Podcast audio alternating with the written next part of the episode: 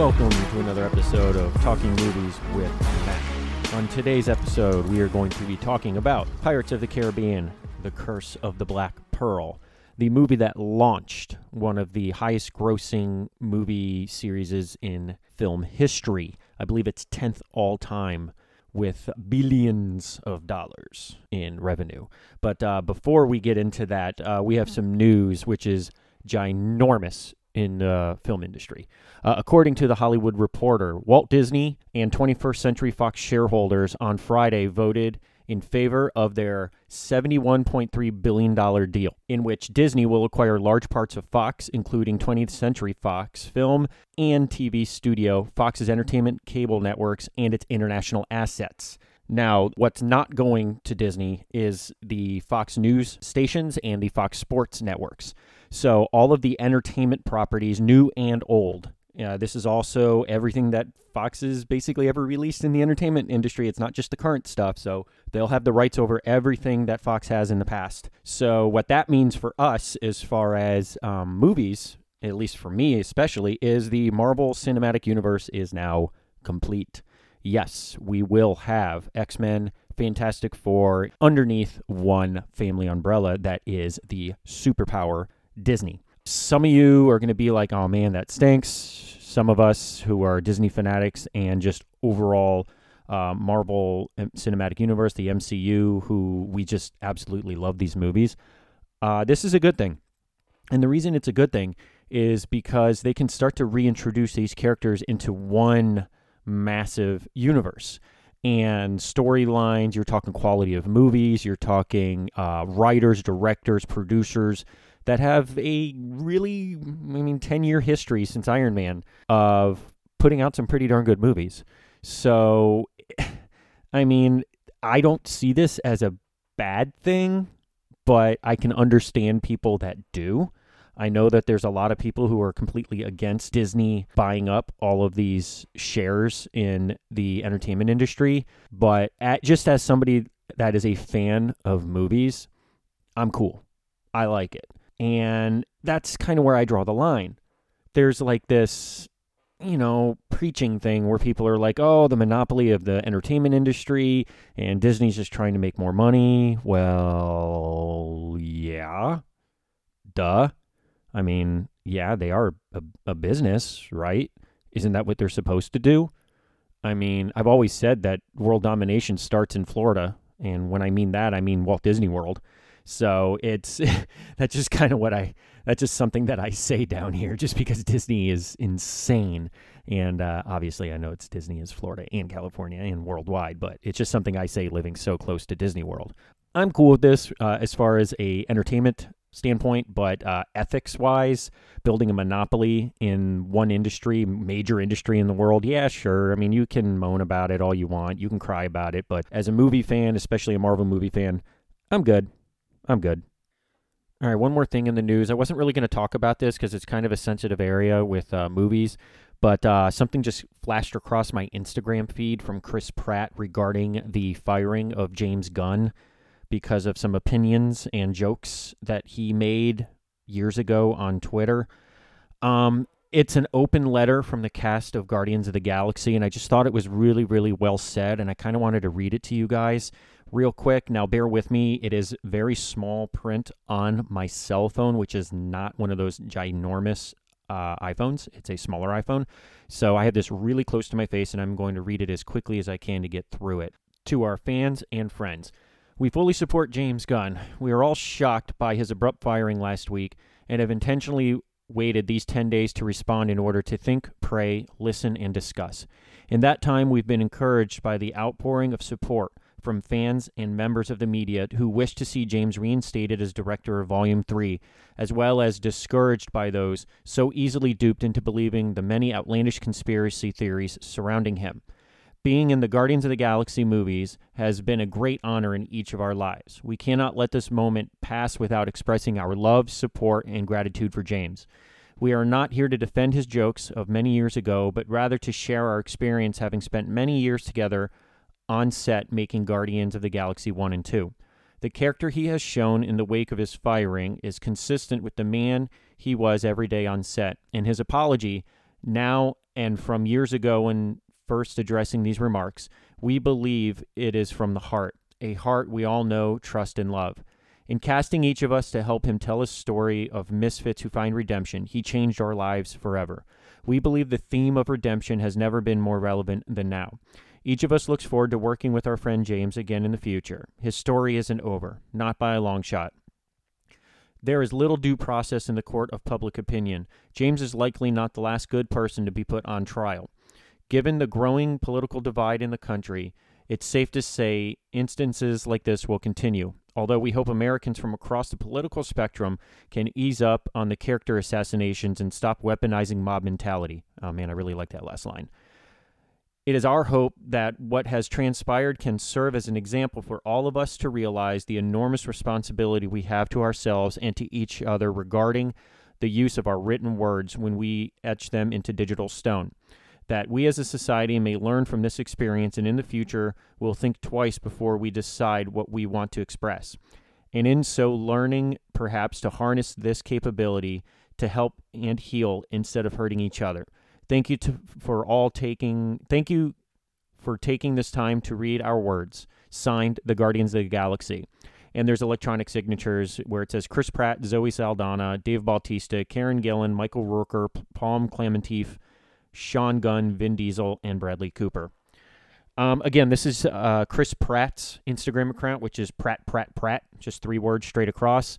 It's already got a quarter of a million likes. Um, it's really well said. I don't want to get into exactly what um, James Gunn is being accused of and what he's been found accused of, because it is, uh, as a father, it is it is it is hard to read. But I also understand where, as years go by, people change and unfortunately, social media is a notebook of your forever sins and your accomplishments. So, and unfortunately, in today's climate, sins outweigh your accomplishments. And uh, he has put out a heartwarming apology and saying that he stands, you know, he stands by his mistakes. He's not, uh, he's not trying to ask for anyone's forgiveness, and he is sorry for what he said. But uh, I just thought this was really nice of the cast to come out and support their director and writer. And a- as a moviegoer, I would love to see him back because um, those movies were revolutionary when it came to superhero movies. This is the first time that you really got a glimpse at the humor that these movies could bring out. And we all need a little humor in our lives. So if the cast who come from all walks of life can forgive James, not necessarily condone what he said, but forgive him as a person, then um, maybe we all should too. And the the line to ease up on the character assassinations and stop weaponizing mob mentality. It was just so well written. Uh, I applaud the cast for um, supporting their director and their friend. The Curse of the Black Pearl came out in 2003. Um, ouch. 15 years ago is when the first Pirates of the Caribbean debuted in theaters. So it's kind of cool that it's still going strong or it's gone strong, but 15 years and you're just like, man, I remember seeing it in theaters. I remember seeing it, you know, when the DVD was released and then Disney did their massive overhaul with the Pirates of the Caribbean ride, I believe in 2006. So eh, even that's insane. Twelve years that the, the the ride's been renovated with Pirates of the Caribbean theme or the movie Pirates of the Caribbean theme, where they just kind of uh, installed characters from the movie into the classic ride. It's uh, it's cool, but like I said, it's also insane that it's been this long. The movie itself is just. I, I talked about it on uh, previous shows where I was going through on the Jurassic Park show, I believe, where I was going through some of my favorite movie film scores and saying that uh, Raiders of the Lost Ark, Jurassic Park, and Pirates of the Caribbean were three of my favorites. After watching, I've now watched the first three Pirates movies since I decided to record this show. I've watched uh, three of them within the last four days. Every time I hear the score, it's just, this is so cool. It's so fun you know what I'm talking about. I don't need to sing another film score on my show because my wife heard me do it and she was just like, "Really? Really, Matt? You, you, you just you just sing the tune of Jurassic Park and then the tune of Pirates of the Caribbean. I said, well, yeah. I mean, you know, you got to refresh the audience, and Lord knows I'm, you know, no stranger to making myself look like a moron and uh, really not caring if I do it. So, yeah, anyways, that's a little about me in general. but of course, but we are talking the Black Pearl, not necessarily the whole franchise right now. And in the Black Pearl, we have Johnny Depp, Geoffrey Rush, Orlando Bloom, Keira Knightley, Jonathan Pryce, Jack Davenport, and Kevin McNally. So, of course, it's directed by the wonderful Gore Verbinski. And the music, it's kind of funny actually how the music came together because if you look on the IMDb page, it says that the composer is Klaus Badelt or Badelt. And he did do a lot of it within this movie and throughout the franchise. But the actual score producer is the wonderful Hans Zimmer. So you, you're like, I know Hans Zimmer because I, I when I have this pop up on my Pandora station, I think it says Klaus, and then on other versions, like another soundtrack or another station, it'll say Hans Zimmer. I don't know if that if that's right or if that's just something I'm imagining, but I'm pretty sure that's right. So Hans helped with the film score, and then Klaus did the rest of the movie. You might recognize his name, Klaus's name, but he was one of the uh, music producers that helped Hans Zimmer on Gladiator. And then Klaus also went on and did Constantine and Ultraviolet, two very underrated movies, by the way. You can produce a score like that that's memorable forever. And the most memorable of them all, at least in my eyes, is John Williams, or in my ears, is John Williams you Hans Zimmer's not too far behind when you really do look at the catalogs, and then Klaus uh, Badlet is um, Badelt. Jeez, I'll never get that name right. Klaus, we'll just call him Klaus from now on. But you know, back to the cast, they were wonderful. Uh, Johnny Depp as Captain Jack Sparrow, and I say Captain Jack Sparrow because that's kind of the joke throughout the movie is that he's a captain without a ship. Um, and he's, you know, they say, "Oh, Jack Sparrow, Captain Jack Sparrow, Captain." I don't I don't see a ship. You know, it's just kind of some of the uh, humor in this. But uh, he actually, funny enough, wasn't um, even the first consideration for Jack Sparrow. I was like really kind of shocked how that happens. But I think that we've learned when going through these movies that it's very rare that the first actor wanted actually accepts the role and then they fall into another wonderful actor. Indiana Jones is a perfect example. Alan Grant in Jurassic Park is another one. It, it, it, just there's these other actors that get kind of thrown into it, and you're just like, man, they fell into a great situation. And Robert De Niro was in mine to play. Uh, that's that's weird, but anyways, Hugh Jackman. Hugh Jackman, uh, Jack Sparrow was actually um, more or less named after Hugh Jackman because they really wanted him to play the role. I love Hugh Jackman everything he does is phenomenal, but Johnny Depp is so lovably weird in this movie. It's he's just perfect for it. And I know at the time they wanted a big headlining actor to be the star of this movie. Hence why they were going after some other guys. Now Hugh Jackman isn't necessarily a big headlining actor in 2003, but I mean Robert De Niro was obviously. I, I mean Johnny just knocked it out of the park. It, he was perfect for it.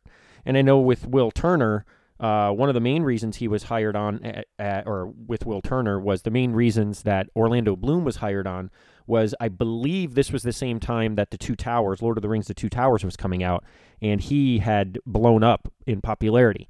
So they figured, hey, you know, English, he's uh, he's a good actor. He had uh, uh, weapons training already and fight training from the Lord of the Rings movies, and people will automatically recognize him. And then in the theaters with the two towers is when Pirates of the Caribbean Curse of the Black Pearl, the trailer debuted.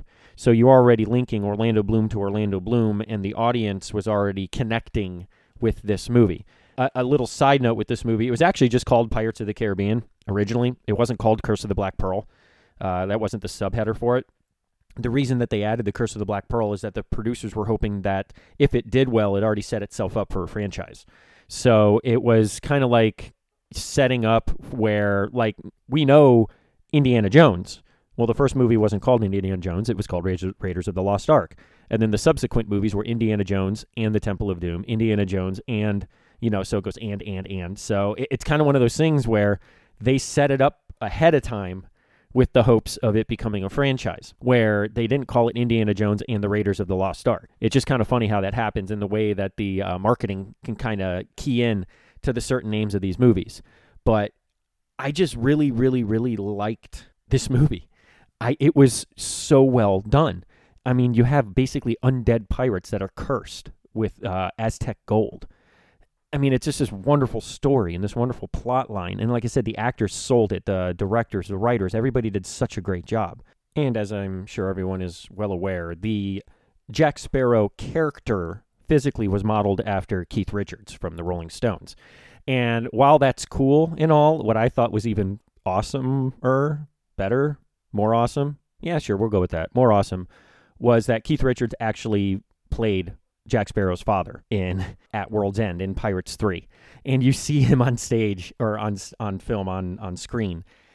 And it was just this wonderful moment where you're just you're looking at the two of them going, "Oh man, it's cuz they look identical." It's wonderful.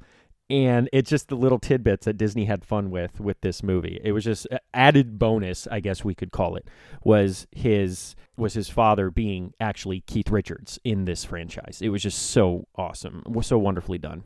Another thing I found interesting was that the script for this movie was actually written in the early 90s, even though this movie wasn't released until 2003. And it was written as more of a comedy than it was a adventure movie, like an action adventure movie, where there is underlying corny, quirky comedy, but it was actually written as more of a straightforward comedy. Uh, Spielberg wanted to make it back then with uh, either Bill Murray, Steve Martin, or Robin Williams as Jack Sparrow. And like I was saying before with Robert De Niro, wow, what a different movie you would have gotten with Murray, Martin, and Williams. You would have gotten such a different movie. And I don't know if just one of them in general, uh, Robin Williams, if that would have flown because he had already done Hook. And it's like, is Robin Williams really going to do another pirate movie? And it's just, I know it's a different style of movie, but all these guys are so much older too.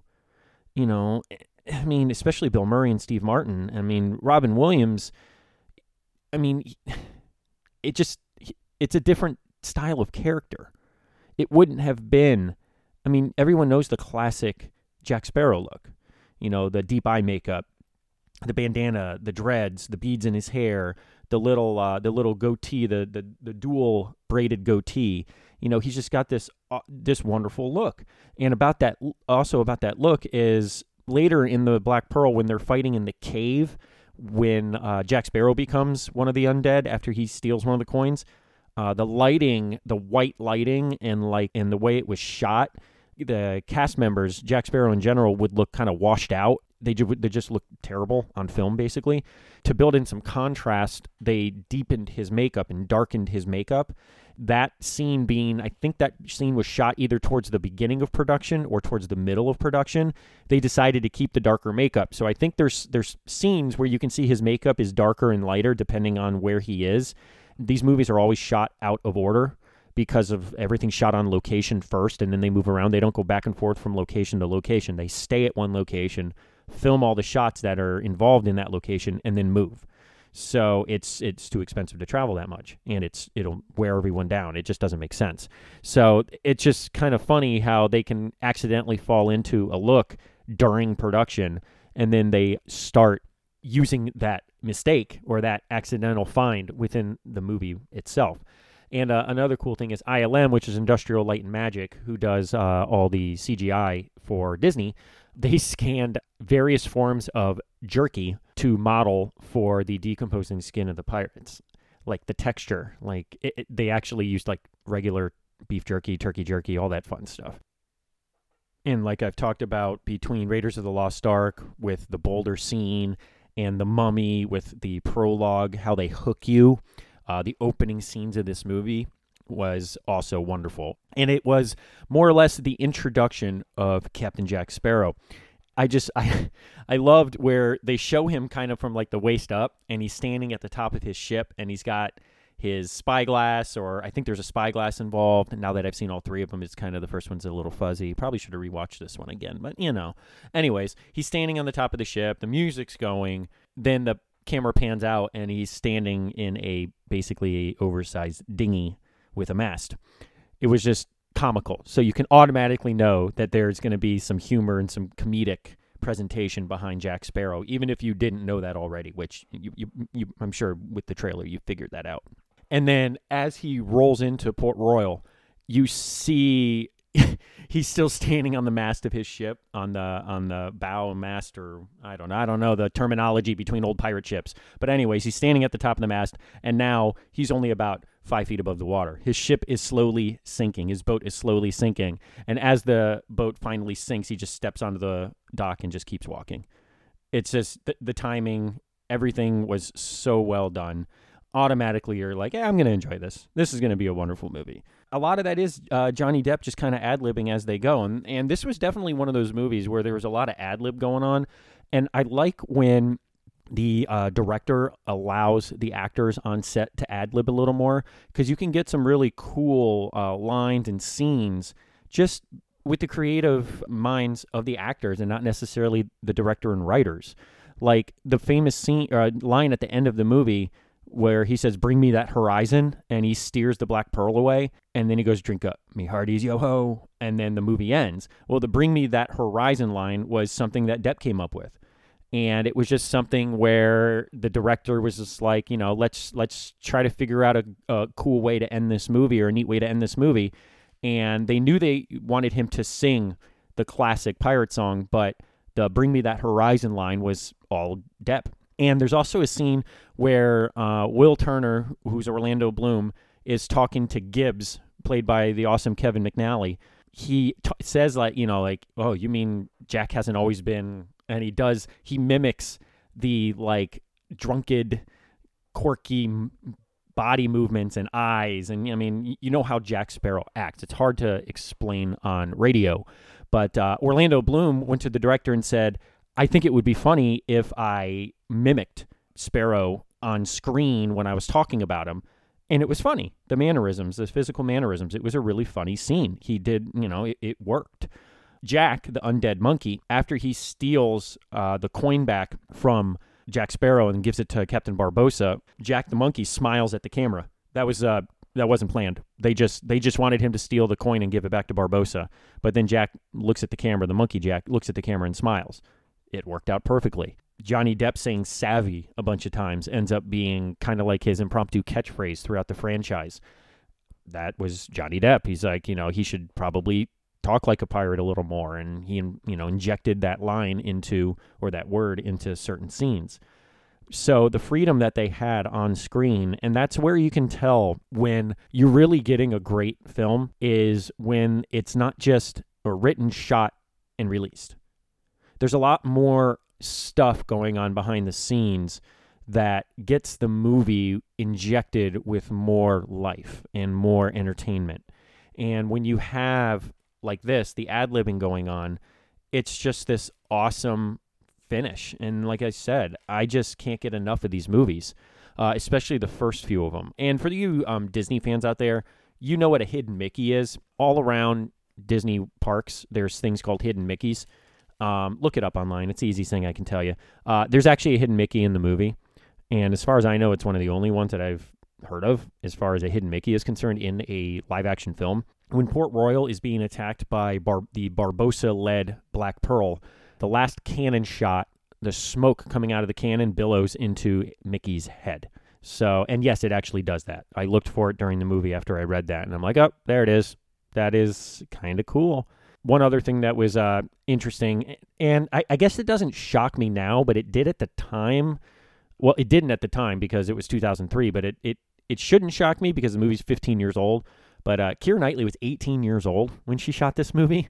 I mean, that's you just see her and you're like, man, I, you just don't you don't really get the sense that she's that young in this movie where a lot of actors play younger roles when they're really older like Jake Gyllenhaal is f- famous for that. The Day After Tomorrow, which is a wonderful disaster movie, I'll, I'll probably end up talking about that. That was a really cool movie. Uh, he always plays like this high school kid, and he's in his 30s. But Gyllenhaal just has this look about him where he can get away with playing a younger role. A lot of actors do that. So I thought that was kind of cool. Um, the kid that played Fridge in Jumanji Welcome to the Jungle, I just read, I mean, I wish I had the ability to talk about this on that show. He's 30 in real life, the guy that plays the high schooler Fridge. So it's it's amazing how they can get these older actors to look so young. And uh, movie magic at its best is when you're out in the sun, you can't wear sunglasses, you can't wear proper hats to block the sun, well, what do you do? It was kind of cool how they fixed this problem is they found out that when you're out on the seas like this, especially out on water, not necessarily seas, but we were out on water with these boats and the sun and the glare, the actors were squinting.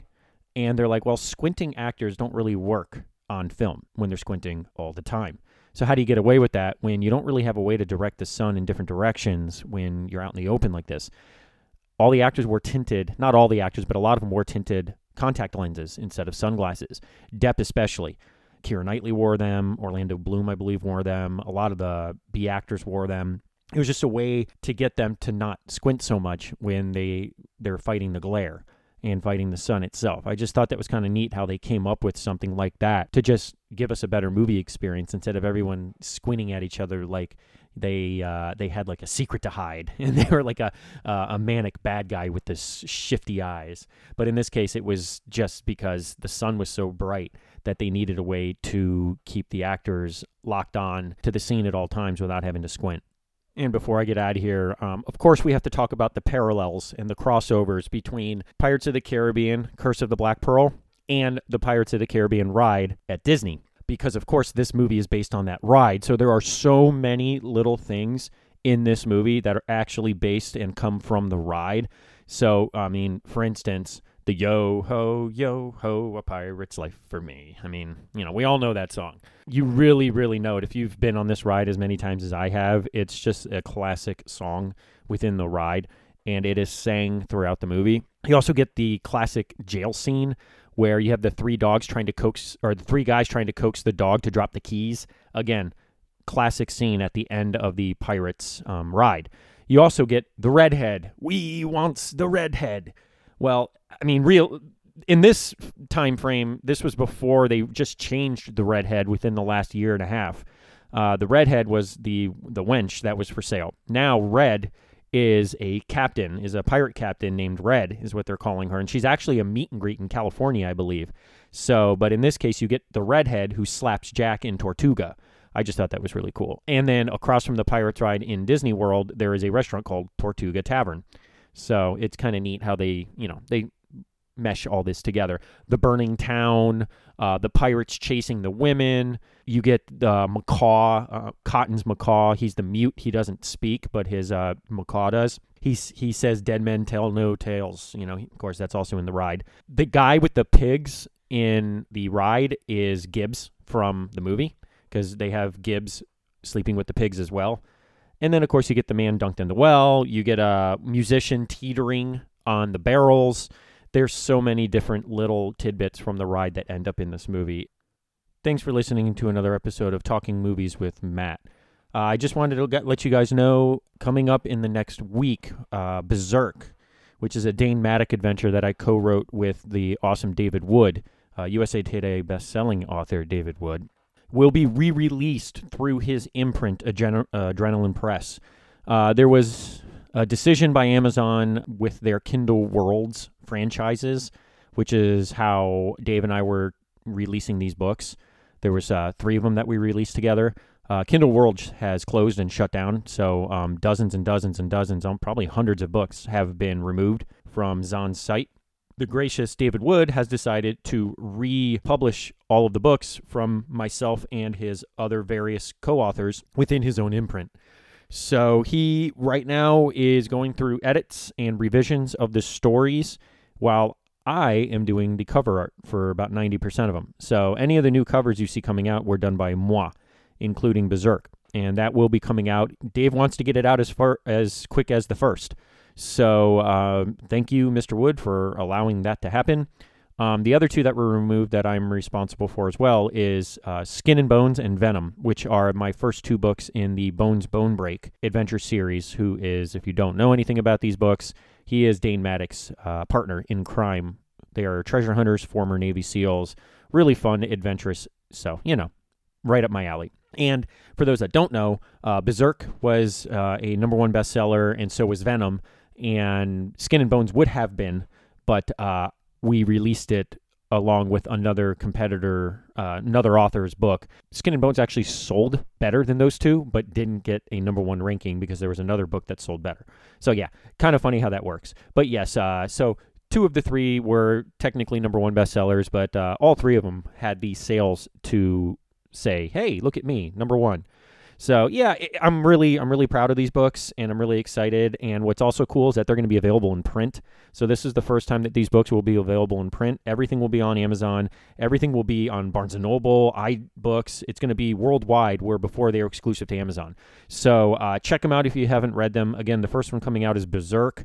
It is about the Norse uh, mythology and the Berserker warriors. So if you like that, there's a little. Uh, uh, space age technology involved. So kind of cool. But uh, again, look for it. It's Berserk by David Wood and Matt James. And uh, thanks for listening and have a good one.